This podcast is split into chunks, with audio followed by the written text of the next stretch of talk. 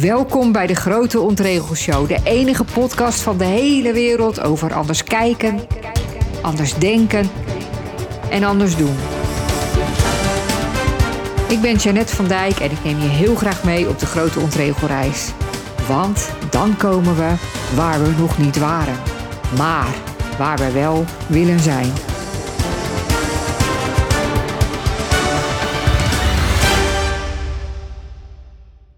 Wat heeft het wat mooier maken van ons dakterras te maken met een mooiere wereld? Dat hoor je in deze aflevering van de Grote Ontregelshow. Net als tegeltjeswijsheid, my guilty pleasure en nog meer dingen die je hopelijk inspireren of je dag een beetje leuker maken. Veel luisterplezier weer. Vandaag gelezen. I've never understood why some people can't respectfully debate and form friendships with people with different political opinions. Tribal echo chambers aren't healthy. Learning from different viewpoints is healthy. Ik las deze tweet op Twitter. Hij is van James Melville en hij raakte me recht in het hart. Ik ben het zo met hem eens. Nou, niet helemaal. Op één punt verschillen we van mening.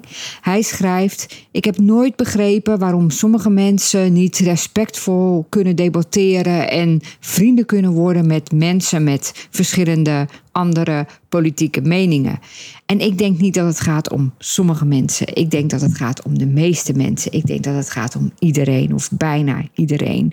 Ik zie het zo vaak dat mensen die een andere mening hebben, dat we die ik ook, gaan proberen te overtuigen. We zijn niet echt geïnteresseerd in de mening van de ander. We, we, we storten onze woorden op hem uit en we zien niet dat die tegen een hard scherm recht in ons gezicht terugkomen, omdat de ander helemaal niet geïnteresseerd is in onze mening, want die zit gewoon in zijn eigen verhaal. En die is niet geïnteresseerd en we zijn niet geïnteresseerd omdat dat scherm waar die woorden zo op weerkaatsen tussen ons in staat. We, kruipen terug in ons eigen holletje. We luisteren naar andere mensen met uh, dezelfde mening. We verkeren vaak in kringen van mensen met dezelfde mening. We horen steeds hetzelfde. En we sluiten ons af voor anderen, omdat we daar ook vaak op neerkijken. Dat is nog het allerergste wat ik zie: dat er zoveel neergekeken wordt op mensen met een andere mening. En dit speelt in het groot en dit speelt in het klein. Dat er volgens mij verbinding mist compassie met elkaar. En dat we dus daardoor ook een kans missen om van elkaar te leren. Ik ga even dit voorbeeld gebruiken voor een, een, een, een, een mening hierover op een ander niveau, namelijk het huis, tuin en keukenniveau. Ik neem je even mee naar mijn huis, waar ik twaalf jaar geleden ben gaan wonen, met mijn dochters, die toen drie en vijf waren. Ze waren de helft van de tijd bij mij. Het huis was prima voor ons drietjes of voor mij alleen de helft van de tijd. We zijn twaalf jaar verder. Uh, mijn dochters zijn uh, groot gegroeid. Allebei een kop groter dan ik. Ik ben zelf ook een beetje gegroeid. En uh, er is een man gekomen acht jaar geleden, een best wel grote man. En mijn dochters hebben inmiddels ook allebei een vriend. Dus het huis is hetzelfde gebleven, maar toch wat kleiner geworden. En ineens dacht ik: hé, hey, we hebben nog een dakterras. Twaalf jaar dat dakterras genegeerd, lang de sleutel kwijt geweest van de deur naar dat dakterras. En toen ik die sleutel weer had gevonden, ging ik af en toe wel eens even kijken. Gewoon om te kijken of het er nog was. En ja hoor, het was er nog. Maar nu gaan we het ook gebruiken. Het is, zeker nu, het mooie, ik neem, nu ik dit opneem, zijn het mooie, uh, eindelijk mooie lentedagen. Heerlijk, extra ruimte erbij. Uh, mijn jongste dochter heeft een heel mooi vloertje gelegd. Uh, er zijn, staan twee heerlijke lichtbedden. En ik vind het er heerlijk. Ik hou van hoog. Het is er rustig. Ik vind het helemaal fijn. Ik laat mijn telefoon naar beneden en ga met een boek naar boven. En ik hou ook heel erg van dichtbedden. Kortom, ik ben er helemaal happy mee. Ik stuurde een foto van het dakterras naar een vriendin en die stuurde een appje terug. Nou, mooi en zo. En even een ongevraagd advies. Je kan tegen dat hek uh, klimopplanten doen, ook hele makkelijke klimopplanten. En dat geeft meteen een veel gezelligere sfeer. Zoiets. Nou, dat makkelijke, makkelijke planten schreef ze erbij. Zij is heel erg van tuinieren, ik helemaal niet. Dus ze dacht, nou, ik moet het haar niet te moeilijk maken. En ik dacht alleen maar, ik wil helemaal geen plant hier. Ik wil helemaal geen extra prikkel. Ik hou zo van leeg. Daarom wil ik ook altijd in een hotel wonen. Ik hou helemaal niet van spulletjes en kaarsjes en planten. Ik hou van leeg. Nou, diezelfde avond vierden we de verjaardag van een vriendin met een verrassingsetentje bij mij thuis. En ik nam uh, de vriendinnen die er waren mee naar boven om ook het dakterras te laten zien. En eentje zei van, oh, je kan tegen dat hek een klimop doen. Ik zei, ja, nou, het is niet zo'n goed idee om hier planten in huis te doen. Want uh, wij zijn eigenlijk allemaal niet zo goed in het onderhouden van planten. Planten gaan hier vooral snel dood. Nou, dat wil je geen plant aandoen. Nou, zei ze, je, er zijn ook kunstklimop-planten. Ik zei, oh ja, ja, ja. En ik dacht, ik wil geen planten. Ik wil het gewoon leeg. Nou, de volgende dag had ik het erover met een uh, coachvriendin die in hetzelfde gebouw een uh, kantoorruimte huurt als ik. We gingen samen lunchen.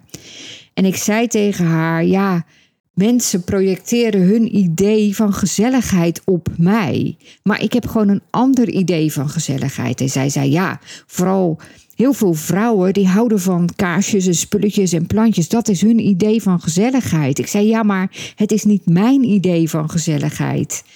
En ik zei ook van het lijkt ook net alsof dat minder geaccepteerd wordt.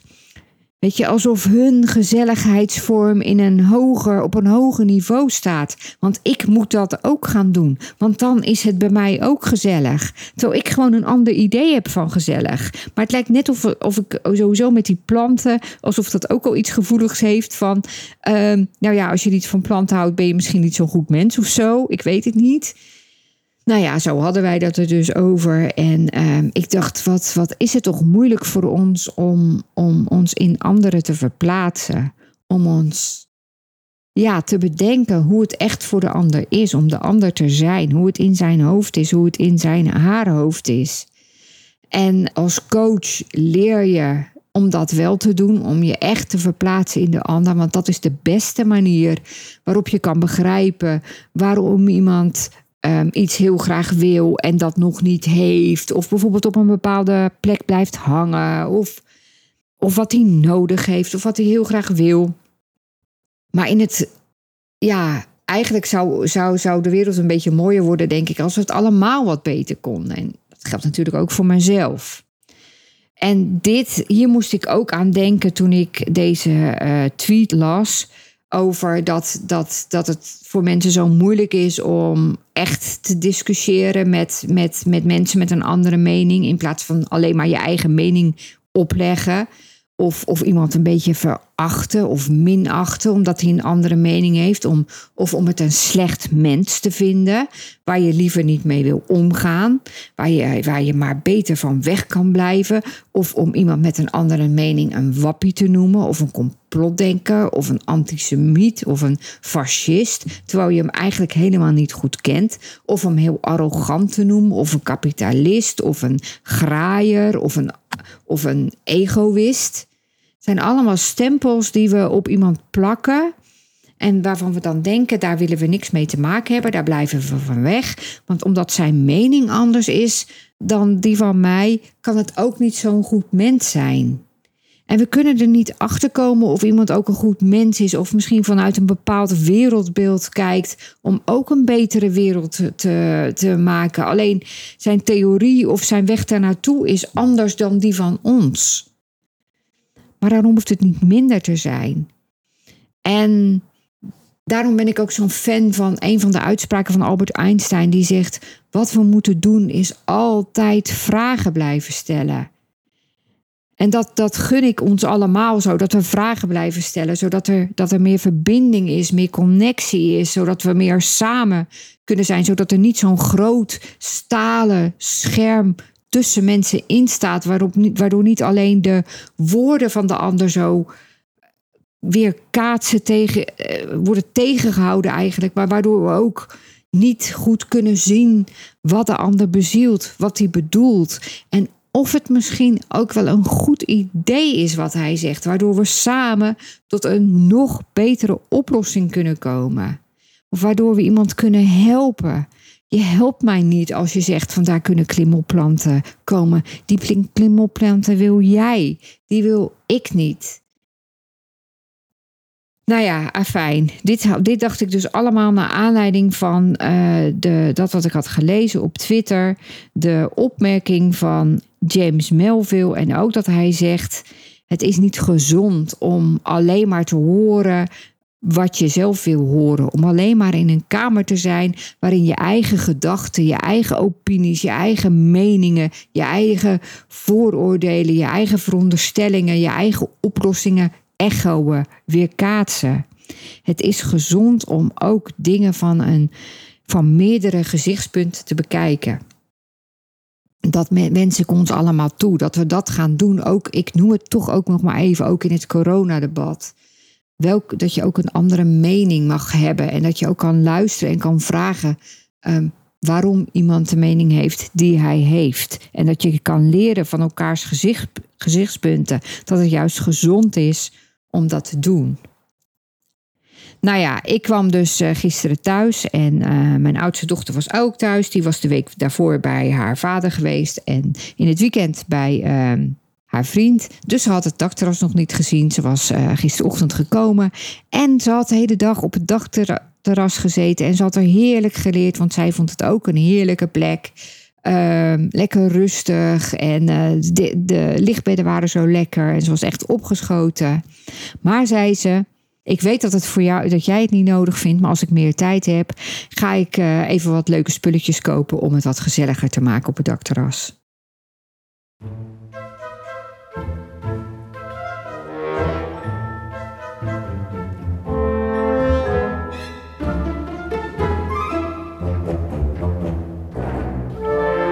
My guilty pleasure.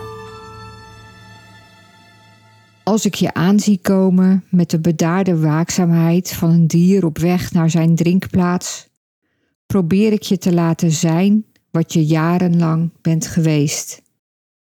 Een vreemde die ik nauwelijks kende. Maar zodra je op de drempel staat, ben je heer en meester van de situatie en van mij die je optilt als een kleuter en als vrouw in je armen houdt. Dit is een gedicht van Hanny Michaelis, een van mijn uh, favoriete dichteressen. En het is een heel romantisch lief gedicht. En ja, ik hou van romantische gedichten, ook van romantische boeken trouwens. Uh, het is my guilty pleasure, hè? de ondraaglijke lichtheid van het ontregelen.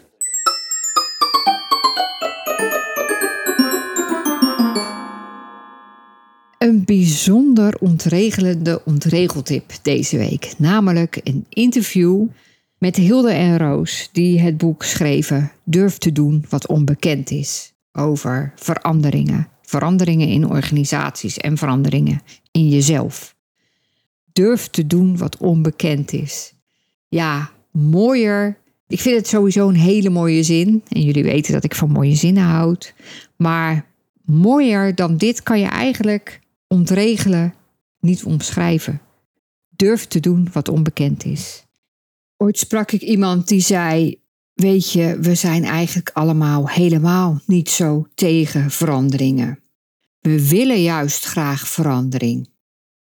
Bij anderen, maar niet bij onszelf. Daar moest ik aan denken toen ik het boek las Durf te doen wat onbekend is. Een prachtige titel vind ik en het is ook een heel mooi boek. Geschreven door Hilde Swets en Roos van der Voort. Hilde is klant bij mij geweest en Roos is leider van een onderdeel van de uh, Leids Hogeschool. En die werkt ook als coach, trainer, begeleider bij Ruimtehouders. Het creatieve veranderingsbureau van Hilde. Uh, die daar ook begeleider, coach, trainer is. een heel mooi eh, instituut, zal ik maar zeggen, om dat ouderwetse woord een beetje te uh, gebruiken. Terwijl zij juist staan voor een heel ja, moderne manier, zou je kunnen zeggen, van veranderen. Een manier van veranderen waarin je de creativiteit in een organisatie gebruikt, waarin je anderen meeneemt, waarin je niet gaat veranderen vanuit een stappenplan, maar vanuit de organisatie, de mensen in de organisatie zelf eigenlijk. En dat begint altijd bij of degene die de verandering wil en begeleidt ook zelf bereid is om te veranderen. Nou, het is een heel mooi boek geworden. Het is mooi geschreven, duidelijk geschreven. Het is heel afwisselend. Er staan gedichten in, foto's, oefeningen die je thuis kan doen. En het is heel breed. Maar tegelijkertijd gaat het ook allemaal over veranderen. Maar het gaat over dingen als wat is creativiteit? Wat doe je als je niet meer verder kan?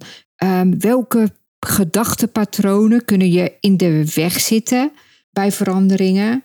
Bijvoorbeeld eh, negatief denken of wantrouwen of juist dat het nooit genoeg is. Hoe kan je meebewegen van het onbekende naar het bekende en dan weer terug naar het onbekende? Wat gebeurt er in je hoofd als je iets nieuws gaat doen? Die had ik misschien al gezegd. Kortom, het is een heel, ja, ik zou bijna zeggen, fundamenteel boek. Ik heb het al een uh, meesterwerk genoemd, maar ook een doorwrocht boek. Dus voor iedereen die iets meer weten, wil weten over veranderen, of er beter in wil worden, of die begeleider is van organisaties uh, die veranderen, of misschien onderdeel is van een organisatie die aan het veranderen is, kan ik het van harte aanbevelen. Durf te doen wat onbekend is. Geschreven door Hilde Swets en Roos van der Voort. Je kunt het op de, via de website van de ruimtehouders uh, bestellen. Hilde en Roos, welkom. Jullie uh, doen nu iets wat voor jullie onbekend is, namelijk een podcast inspreken. Hoe is dat? Ja, dat klopt, uh, Jeanette. En wat er met mij gebeurt is dat ik uh, me ook een beetje overgeef aan jou. Hè, jij hebt hier de ervaring, jij bent de host en ja, zoals wij dat noemen, jij houdt onze ruimte hierin. Dus ik merk dat ik ja, vertrouw op uh, de bedding die jij voor ons maakt hierin. En, en uh, dat dat dan voor mij veel makkelijker gaat. En dat ik ook gewoon maar zoiets heb van we zien wel wat er gebeurt en het zal vast wel goed komen. Ja, en tegelijkertijd is het natuurlijk ook gewoon een beetje spannend. En wat voor advies zou je aan jezelf geven nu? Ja, gewoon maar gaan doen en ervaren. En kijken wat er dan kan ontstaan. Maar het is toch handig om te weten wat we gaan doen? We moeten toch altijd doelen stellen? Ja. Nou ja, ik moet ook eerlijk zeggen, als ik mijn boekhouding breng naar mijn boekhouder, dan wil ik ook gewoon wel weten dat dat goed gebeurt en dat zij als doel heeft dat dat ook zo is. Dus uh, dat zij lekker lineair blauw en volgens stappenplannen werkt, vind ik heerlijk. Uh, dus, dus het gaat ons vooral over dat je leert onderscheid maken voor welke processen hanteer je nou zo'n stappenplanachtig bedacht, gecontroleerde, maakbare uh, uh, projectverandering of iets dergelijks. En wanneer heb je nou veel meer het creatieve en lerende vermogen nodig van mensen? En als je daar onderscheid tussen kunt maken, dan denk ik dat je een groter arsenaal als begeleider of als leider in handen krijgt om ook zo'n veranderproces te kunnen begeleiden. als je bijvoorbeeld een, een nieuw uh, onderwijscurriculum of uh, als je als dokterspost veel meer bezig bent met hoe kunnen wij uh, meer in de wijk betekenen voor bepaalde zorg. Ja, dat kan je helemaal vanuit je dokterspost of vanuit je, je docentenperspectief gaan zitten bedenken. Maar wat onderstaat er nu als we met elkaar daar lerend en creërend in kunnen zijn? Ja, meestal ontstaan er dan andere dingen dan wat je ja, vanuit je eigen beperkte blik kunt bedenken. Het klinkt gewoon makkelijker om het volgens een stappenplan te doen, vind ik. Ja, het klinkt makkelijker, ja. Dat klinkt het ook. Ja. ja dat is de grootste denkfout die mensen maken. Ja. Ik heb jaren als uh, organisatieadviseur gewerkt en dan werd ik ook ingehuurd om uh, processen te begeleiden. En dat waren vaak gestrande processen. Hè, we hebben iets bedacht en ze doen het niet. Kom jij even helpen om dat vlot te trekken en te zorgen dat het geïmplementeerd wordt? En met het bedoelen we dan meestal dat wat bedacht is, met alle goede bedoelingen. Maar mensen gaan niet zomaar iets nieuws doen. Daar komt risico bij, daar komt leren bij, daar komt kwetsbaarheid bij. Als ik tegen jou zeg, Jeanette, ga eens zus en zus en zo doen, dan kijk je me ook eerst aan van waarom zou ik? Ja, ook als jij eventueel zou vinden dat het zelfs goed zou zijn, dan nog vinden we dat moeilijk. We vinden veranderen eenmaal, nou eenmaal moeilijk. En zeker als iemand anders ons vertelt wat we dan moeten, anders moeten gaan doen. Dus de ogenschijnlijke maakbaarheid van van tevoren bedenken hoe het eruit gaat zien en welke stapjes we doorlopen, lijkt makkelijker. Maar in die end is het vele malen moeilijker. En ik denk ook dat het eigenlijk niet zozeer van mensen dan zelf is. Dus dat het, uh, wanneer je echt iemand vanuit een eigen beweging kan laten veranderen, dan zie je ook dat mensen zich daar ja, verantwoordelijk voor voelen en zich eigenaar voelen van iets. En daarmee wordt het ook veel meer van de persoon zelf. En is het dus eigenlijk ook veel duurzamer, want de verandering blijft daardoor ook. Het is ook ontzettende erkenning hè, die je mensen geeft. Ik bedoel, in zoveel organisaties zit zoveel creatief en lerend vermogen wat gewoon helemaal niet gebruikt wordt. Terwijl, ja, hoe gaaf is het als jij mee mag denken, um, um, anders mag zijn dan anderen, uh, ideeën mag inbrengen. Ja, je wil dan bijdragen aan een groter geheel. Dus als ik jullie goed begrijp, is jullie visie Mensen zijn meer bereid om te veranderen als hun stem ook wordt gehoord. Nou ja, en als hun creatieve vermogen ook wordt gebruikt en benut. Want er zijn zoveel kwaliteiten bij mensen. En eigenlijk wordt dat helemaal uitgeschakeld op het moment dat er top-down iets wordt geïmplementeerd. Ja, maar nu zegt de ex-leidinggevende in mij, maar dat, dan duurt het allemaal zo lang. Nou, het, vraagt een andere manier van, uh, van investeren volgens mij. Want de, de tijdsinvestering zit bijvoorbeeld veel meer aan de voorkant. Aan het begin van het proces besteed je echt wel meer tijd aan bijvoorbeeld het maken van contact met elkaar. En echt met elkaar verkennen wat is nou het nieuwe dat je wil creëren. En uiteindelijk in het proces zelf, daarin zie je de versnelling ontstaan. En ben je eigenlijk tegelijkertijd aan het creëren en implementeren. Dus in plaats van dat de implementatie pas na een bepaalde fase komt, ben je eigenlijk al vanaf het begin af aan mee bezig. En daar zit echt wel winst, qua, ook qua tijd. En als ik daar iets aan mag toevoegen. Kijk, een nieuwe veranderstrategie hanteren vraagt ook leren. Dus vaak moet een, moet een team ook echt wel een ontwikkeling door, en een teamleider net zo goed, een ontwikkeling door om op deze manier te werken. Dus, dus gun jezelf ook wel dat groei- en dat leerproces om daar uh, naartoe te komen. Want ja, een creatief team ben je echt niet zomaar. Dan moet je echt ja, dat leerproces aangaan met elkaar. En dat is ook wat wij begeleiden. Dus wij leren mensen het zelf te doen. En uh, ja, dus, dus dat, dat kost ook even tijd. En dat voelt als ontregelen. Ja, nou ja, ik merk nu wel een beetje dat het bij mij ook wel weerstand oproept. Van wat een gedoe en... Uh, wat zegt die weerstand nou eigenlijk over jou?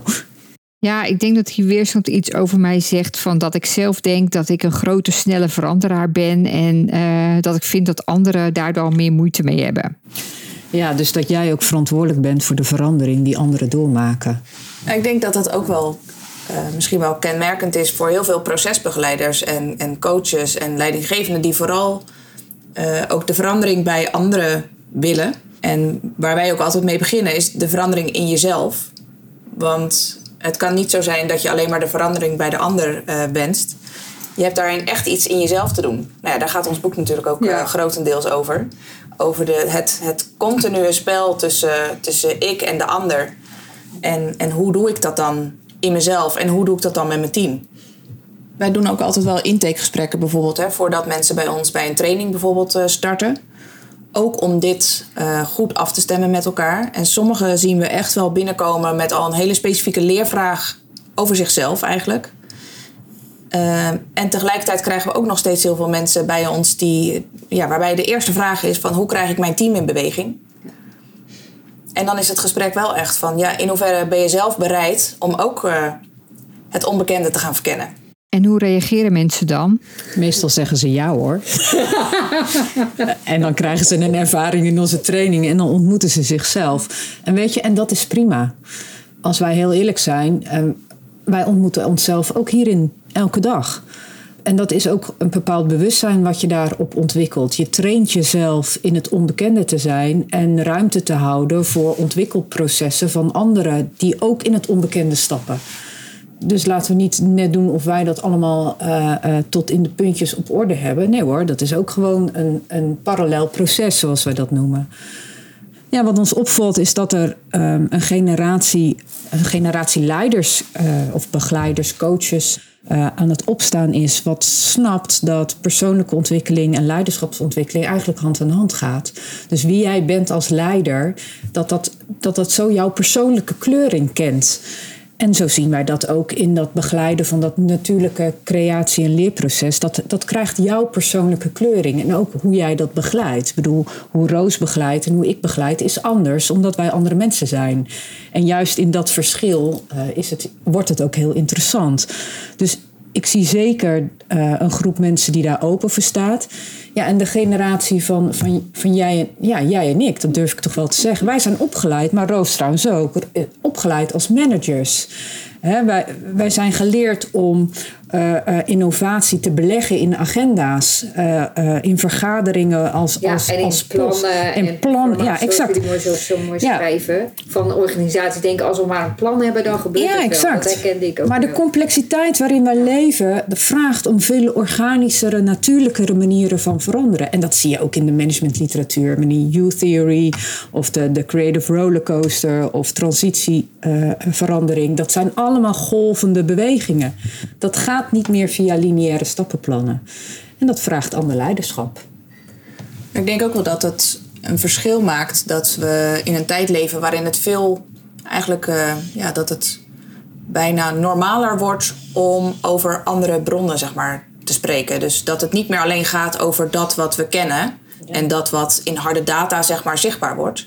Maar dat het ook gaat over intuïtie. Of dat het gaat over, hmm, ik heb ergens, ja, ik, ik heb ergens nog niet echt een, eh, ik heb ergens een, een verkeerd gevoel bij. Of, een, of het raakt me nog niet. Of dat zijn eigenlijk de wat vagere bronnen die we volgens mij ook nu meer serieus durven te nemen.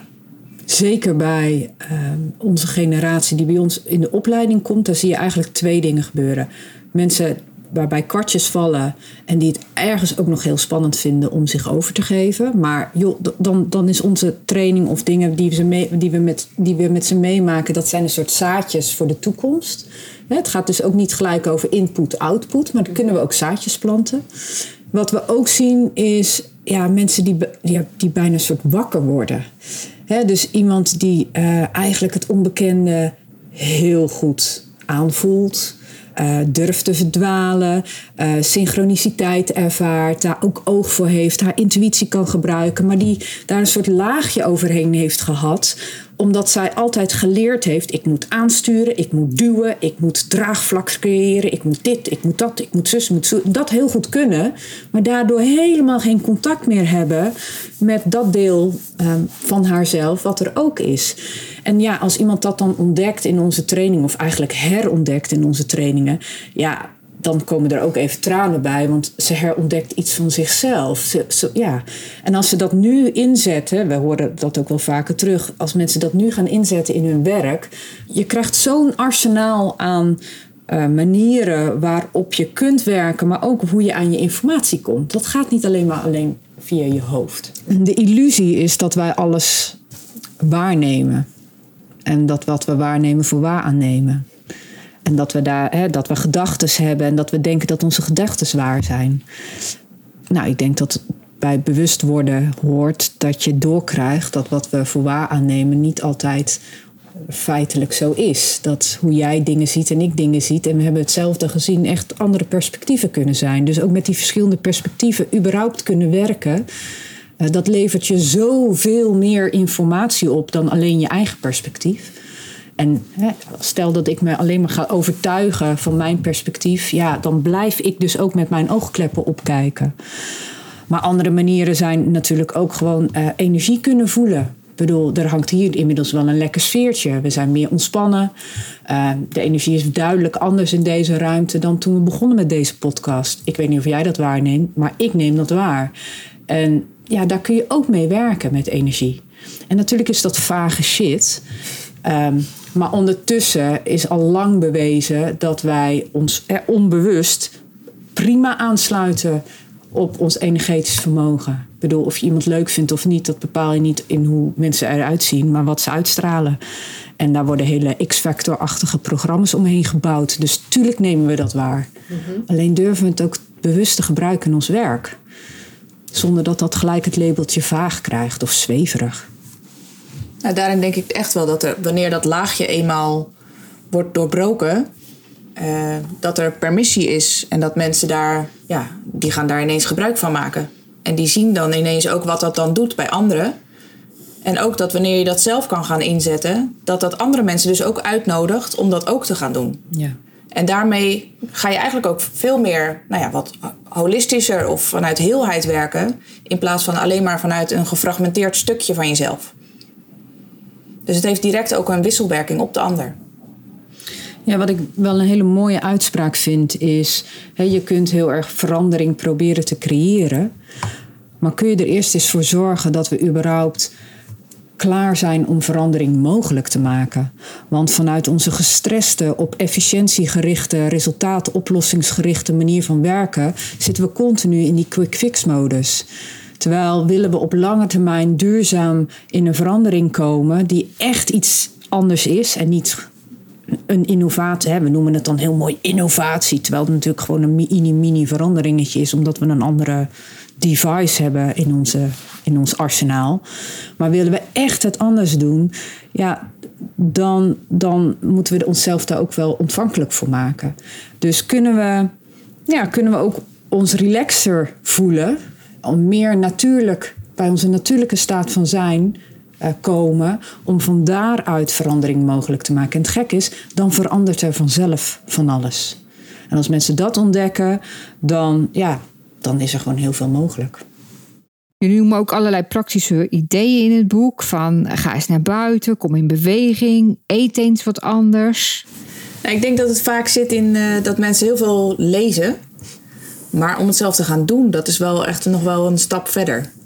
Terwijl door het te gaan doen, ga je het zelf ervaren. En wanneer je je iets een beetje open wil stellen of open durft te stellen voor een nieuwe ervaring, dan kan je daarmee ook ja, veel meer jezelf ontwikkelen daarin. Dus als je in kleine stapjes denkt, dan kun je bijvoorbeeld zeggen van ga eens tuinbonen eten. Nou, dat is wel een heel erg quick fix. Hè? Ga jij maar morgen tuinbonen eten, kijken wat ik doe. Ja, maar ik ben van de quick fixes. Ja, dat is duidelijk. Jeanette eet morgen tuinbonen. We gaan haar interviewen. We gaan haar morgen interviewen in hoeverre dat haar leven heeft ontregeld. nou ja, kijk, Jeanette, als jij morgen tuinbonen gaat eten... Uh, en dat heb je nog nooit gedaan dan is het vrij voorspelbaar wat er gaat gebeuren. Jouw brein gaat gewoon zeggen, of jouw mind gaat zeggen: doe niet zo gek. En bij mij zouden er dan allemaal stemmetjes in mijn hoofd opkomen die zeggen: joh, doe niet zo raar, of dit is vies, of dit is niet goed voor mij. Nou, allemaal gedachten of stemmetjes die we voor waar aannemen. En wij noemen dat een hiccup.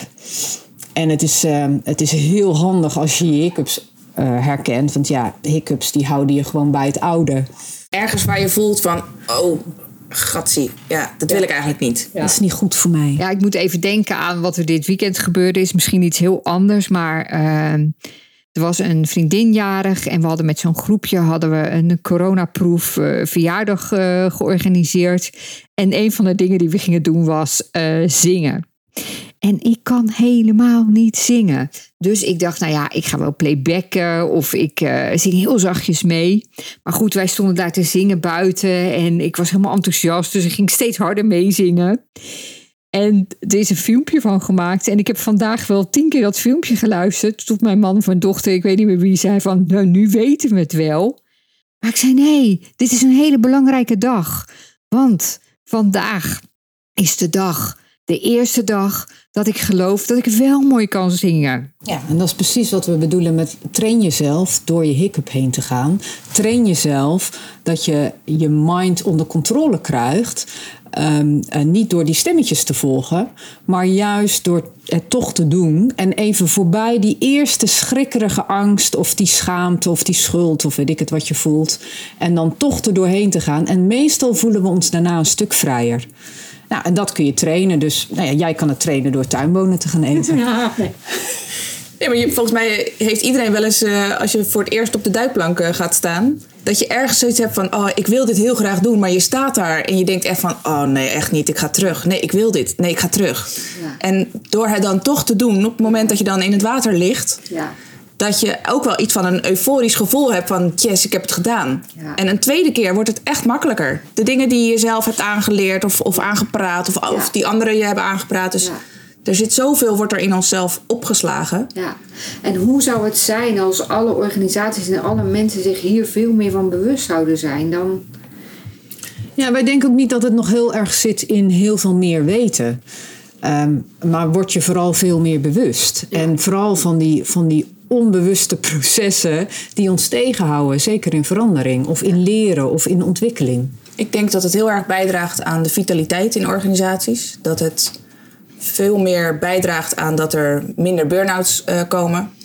Dat het veel meer veerkracht oplevert voor mensen. Dus uiteindelijk dat organisaties daarmee ook veel meer veerkrachtiger en dynamischer gaan worden.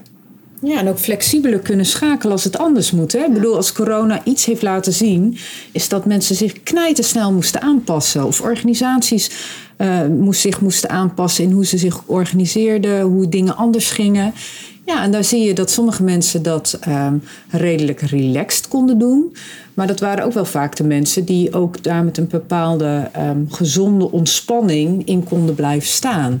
Maar de, ja, er waren ook mensen die in de crisis bleven of in de crisisspanning bleven. Of heel veel stress of, of angst. En ja, ik denk dat het helpt als je daar je bewustzijn op ontwikkelt. Dat, dat je makkelijker leert veranderen en flexibel te zijn. ja, en ik denk als je eh, dit zo zegt, van in een, met een crisis omgaan, vitaler worden, dat het natuurlijk als je dat leert op je werk of in je organisatie, dat het je persoonlijk, in je persoonlijke leven ook enorm helpt. Ja, wij zeggen ook eigenlijk dus je persoonlijke ontwikkeling en je professionele ontwikkeling is gewoon iets dat heel erg bij elkaar hoort. Dat kan je eigenlijk niet scheiden van elkaar. Natuurlijk kan je hè, in je professionele ontwikkeling kan je vaardiger worden in bepaalde methodieken of systemen. Maar de echte ontwikkeling, de fundamentele ontwikkeling in jezelf, het diepere leren, dat is iets wat dan onlosmakelijk aan elkaar verbonden is. Ja, toen ik jullie boek las, toen dacht ik, eh, dit is niet alleen nuttig voor organisaties die veranderen, maar ook, al, je kunt het ook heel goed gebruiken in je privéleven. Voor je persoonlijke veranderingsontwikkeling. Ja, of als ouder. Ik bedoel, jij, jij hebt dochters. Hè, hoe begeleid jij jouw dochters in volwassenwording? Dat vraagt ook steeds openstaan voor hun ontwikkeling, voor hun eh, veranderprocessen. Voor, jij bepaalt daarin ook niet anders. Tuurlijk wil je ze de weg wijzen. Of, En ergens heb je ze ook weer los te laten. En in dat spanningsveld, ja, daarin mag het ontstaan. En mogen zij ook worden wie zij zijn. En dat zijn dezelfde soort processen. En dat is ook mooi hoor, want we hebben ook wel ehm, met mijn stiefkinderen bijvoorbeeld. Ja, heb ik hen ook die golfbeweging waar wij het dan over hebben, met ze over gehad. En als ik dan zie hoe ehm, mijn puberende stiefdochter dan soms zegt van... oh, het is best oké dat ik even gefrustreerd ben, want straks heb ik weer een up. Dat zij weet, straks is het wel weer oké. Dit hoort bij een golfbeweging. Ja, dat ontspant haar. En dat geeft zichzelf permissie. Ik mag me gewoon even kloten voelen en straks is het wel weer oké en dan voel ik me weer helemaal happy. Dus dat zij niet continu in een soort happy, happy, happy, happy modus eh, hoeft te zijn. En dat zij bang is voor ehm, eh, frustratie. Dat, dat is eruit bij haar. En dat is zo, ja. Zij is heel blij dat ze die golf snapt. Ja, golven, dat is echt een uitvinding van jullie, hè? Ja, we noemen het eh, golven als werkwoord ook. En dan hebben we het niet over een balletje en zo'n. eh, Een golfclub. Nee. nee. wanneer je eigenlijk eh, het, het bekende en het onbekende kunt gebruiken om tot verandering te komen. Waarbij je eigenlijk een hele natuurlijke beweging van dat wat je weet naar een fase van niet weten. En uiteindelijk komt er ook wel weer nieuw weten. Dus het is een continu proces. En die gaat gepaard met bepaalde emoties. Nou, je ziet wel bepaalde emoties terugkomen of die ja, wat kenmerkend zijn voor bepaalde fases daarin. En je ziet vaak dat mensen het uiteindelijk vaak wat, wat comfortabeler vinden in, het, in een bekende fase, in het weten. En in het niet weten vinden veel mensen dat toch wat, ja, komt er wat chaos bij kijken of ongemak. Terwijl dat niet voor iedereen zo is. Het kan ook echt, het, het onbekende kan ook echt heel erg makkelijk via eh, via eh, plezier en eh, andere soorten spelenergie bijvoorbeeld kan dat tot stand komen. Dus het is niet altijd dezelfde emoties. Maar wat je veel in organisaties bijvoorbeeld ziet, is dat het wel in teams, ja, dat er wat, eh, wat schuring kan, kan ontstaan of, of ongemak.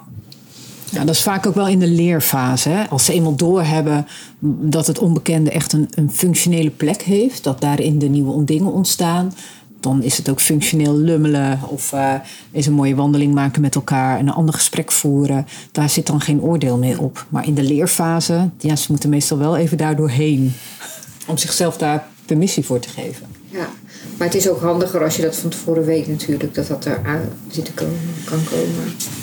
Of niet? Ja, sommige mensen die, eh, die vinden dat als een soort van houvast.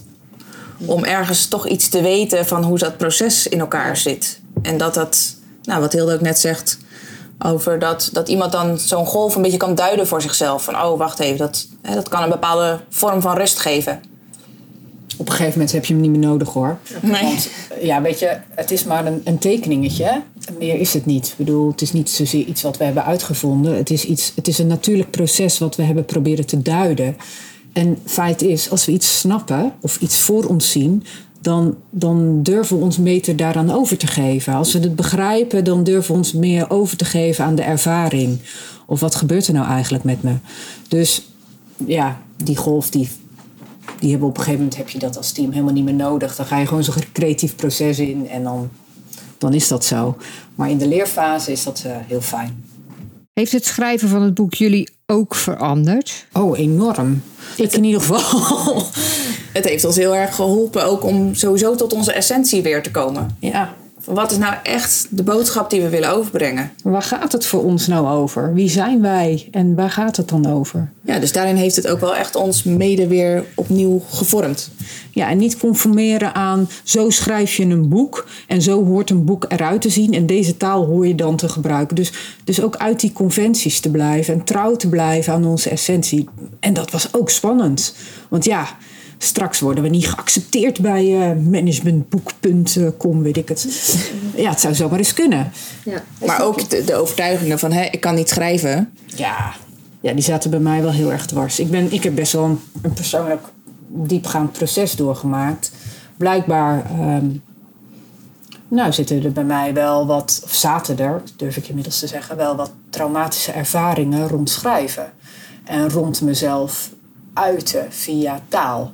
En niet zozeer gesproken taal, maar wel geschreven taal. Ehm, dus ik, ja, ik moest wel weer opnieuw mezelf aankijken en eh, daaraan voorbij gaan om eh, dit te kunnen doen. En dat, ja, dat vroeg ook eh, dat ik naar een therapeut ben geweest en, en naar dat trauma heb gekeken, wat eigenlijk de wortel was van dat probleem. Of eigenlijk van die overtuiging. Heel eerlijk, ik werd gewoon met nachtmerries wakker. En ik had, we hadden zomaar het bijltje erbij neer kunnen leggen, want het was eh, dodelijk vermoeiend om elke ochtend wakker te worden met een nachtmerrie. Ehm, maar toch doorgaan en ook Roos die naast me bleef staan, ondanks mijn angst, want ik had gewoon echt angst. Dus het maakte van alles los. En nou, in dat therapeutische proces ehm, ja, heb ik mezelf ook wel weer daarvan vrij kunnen maken. En het grappige was, op een gegeven moment eh, kwamen we ook gewoon in flow, zelfs ik. Ik bedoel, ik heb dagen achter elkaar geschreven. En het, nou, iets wat ik niet verwacht had dat er nog zou gebeuren is, maar ik heb er echt zo van genoten. Ehm, nou, mensen die mij kennen van ooit en weten hoe mijn schrijfangst eruit zag, die, die zullen dat niet geloven, maar dat is wel gebeurd. Dus ik heb dit schrijfproces maar ook mensen die me bleven vertrouwen en steunen. En een goede redacteur die ook bleef aanmoedigen. Nodig gehad om hier doorheen te komen. En mooi dat je ook zegt, want je hebt hulp gezocht. Dus Ja. dat is natuurlijk ook in een veranderingsproces kan dat ook gewoon een stap zijn die je hebt te zetten, of die je helpt, of die je. Volgens mij is dat iets wat, je continu ook nodig ook- hebt. Ja, Ik ja, bedoel, in de, in de red race waarin we ook gewoon zitten... ja. Volgens mij is het heel belangrijk om jezelf steeds weer te laten begeleiden en te laten coachen. En ja, ja, ja. Ja, dat is zo normaal. Ja. Ik bedoel, je ontmoet jezelf. Kijk, bij mij was het even een zwaar ding, maar ehm, eh, dat hoeft natuurlijk niet. Het kunnen ook met lichtere dingen zijn. En hoe fijn is het dan dat je gewoon een coach hebt die eh, je support hierin geeft en jouw ruimte houdt voor de, het proces wat jij doormaakt. Ja, en daar gaat natuurlijk ook het boek over. Ik Ja. bedoel, wat dat betreft is, Ja. is teach what you preach. ja. Als jullie nou allebei één ding zouden mogen veranderen, of één begeleiding zouden mogen veranderen in een, in een organisatie of een instituut of wat dan ook, wat zou dan jullie droomverandering zijn? Nou, ik denk dat bij mij niet zozeer gaat over de droomverandering inhoudelijk in een organisatie. Ik bedoel, we hebben vrij bewuste keuze gemaakt dat wij mensen opleiden het zelf te doen. Dus leer anderen veranderen. Leer, of beter gezegd, leer anderen te begeleiden in veranderprocessen. En dan uit het redders- en missionarissengedrag te komen. Bijvoorbeeld coaches, docenten, leiders, hulpverleners. En we zijn zo, er zijn zoveel mensen die ehm, ja, het als een levensdoel zien om anderen te begeleiden. Ik dus ook. Ehm, en het dan over te willen nemen. En mensen eigenlijk ehm, het onbekende te ontnemen. De struggle te ontnemen. Ehm, soms ook de pijn te ontnemen, maar ook de lol te ontnemen. Want het onbekende kan ook gewoon zo verrassend leuk zijn.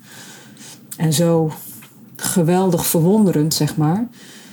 Ehm, en we willen anderen behoeden voor dat onbekende. En, en dus als het voor de, grootste verandering, als je daarnaar vraagt, is ja, leer mensen begeleiden in die golfbewegingen.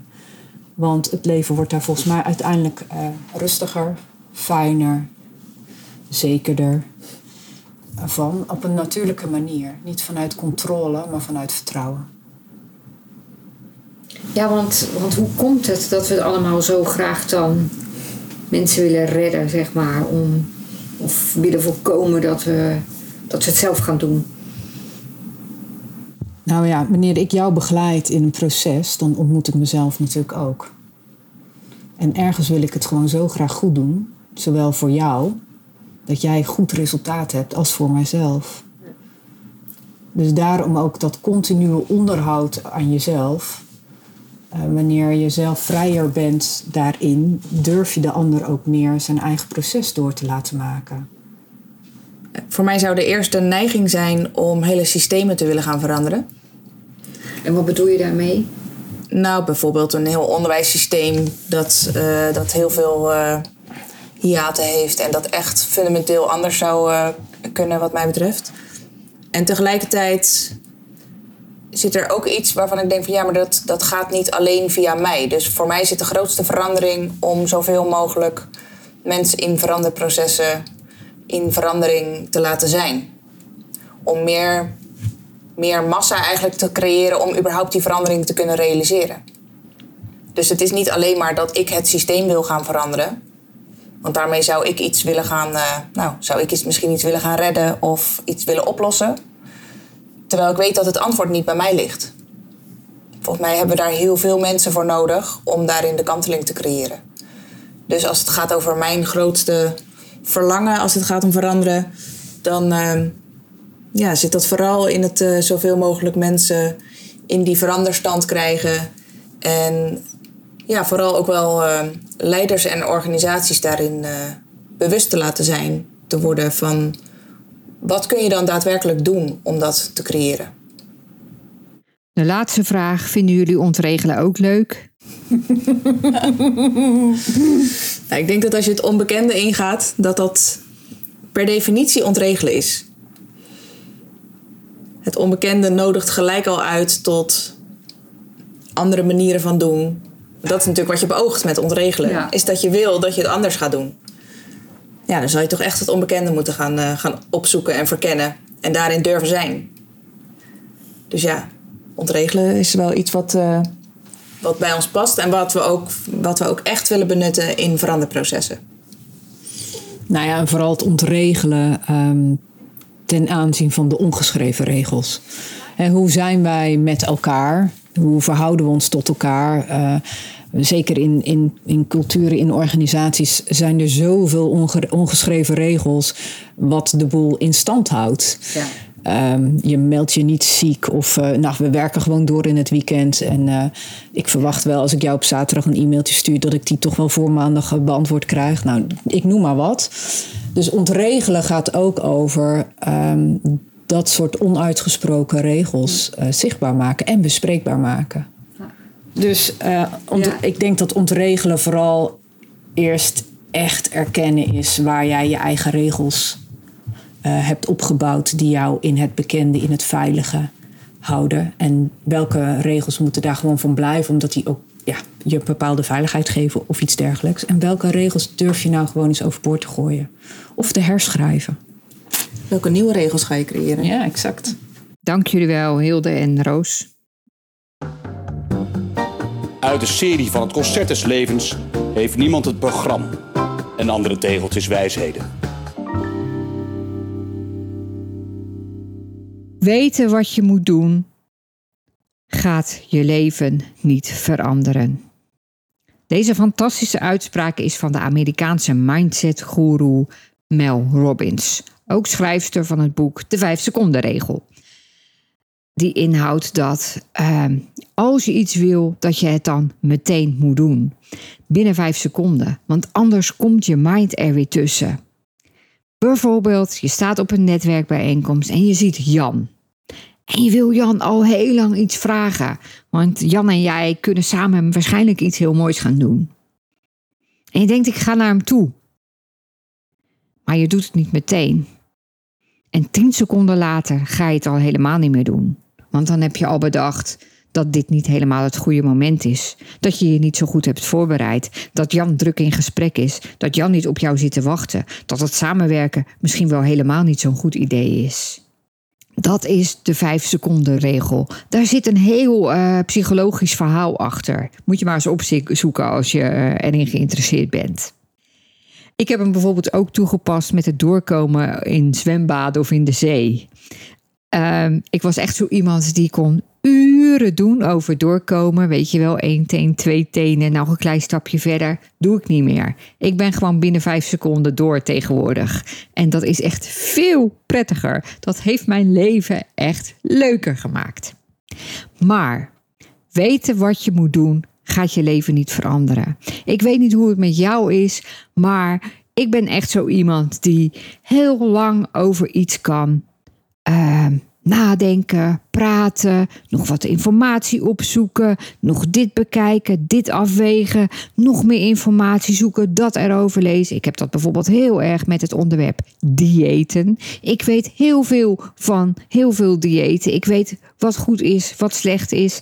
En toch lukt het me niet erg om af te vallen. Maar dat is er weer een heel ander onderwerp. Dat ik er toch altijd maar weer even tussendoor fiets. Want ja, ik ben er echt lekker mee bezig en daardoor lijkt het alsof ik er echt mee bezig ben. Maar je bent pas echt ergens mee bezig. Je komt pas echt dichter bij je doel dat je wil halen als je echt iets doet. Als je een stap zet. Ook al is het maar een kleine stap. Dus de vraag van vandaag, van mij, aan jou en ook aan mezelf is: welke kleine stap kan jij zetten om dichter bij je doel te komen. Om het weten om te zetten in het doen. Succes! Waar ben je mee bezig?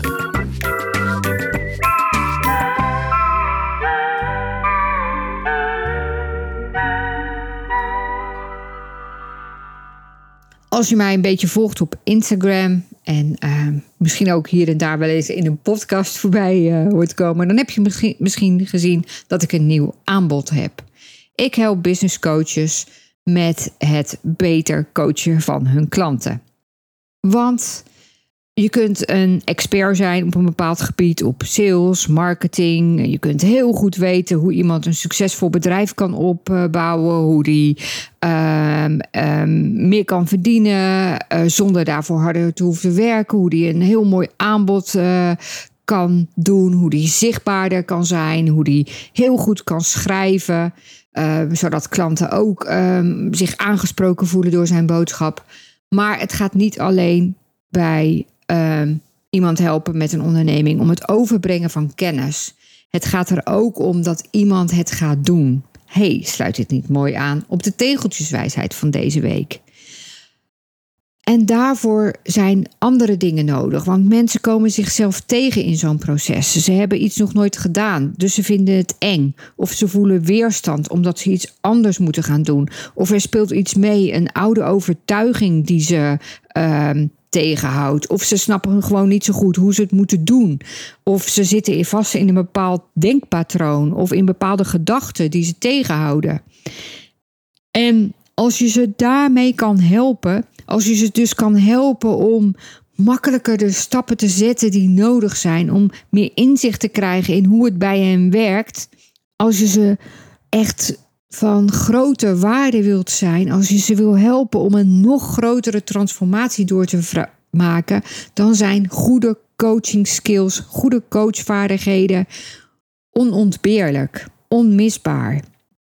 En hoe handig is het om gewoon tools en technieken bij de hand te hebben, zodat je die ene klant die vastloopt beter kan helpen, nog beter kan helpen. En zodat je die klant die voor wie je nog veel meer mogelijkheden ziet, maar die het zelf nog niet helemaal ziet, kan helpen om groter te denken en nog grotere stappen te zetten en nog meer te durven en nog meer uit zichzelf te halen en nog meer van betekenis te zijn. Je helpt klanten zo om hele mooie resultaten te halen. En dat helpt jou ook weer. Want dan zijn zij nog enthousiaster over je. Dan vertellen ze nog enthousiastere verhalen over jou. Waardoor andere mensen ook nieuwsgierig zijn van hé, hey, wie is dat? En het mooie is, je groeit er zelf ook door. Want door beter te leren coachen, leer je jezelf ook weer beter kennen. En alles wat je aan anderen kan leren, wat je kan helpen om anderen beter te coachen, kun je ook op jezelf toepassen. Ik heb dat zelf ook heel erg gemerkt. Je groeit er gewoon echt door. Dat is echt gaaf.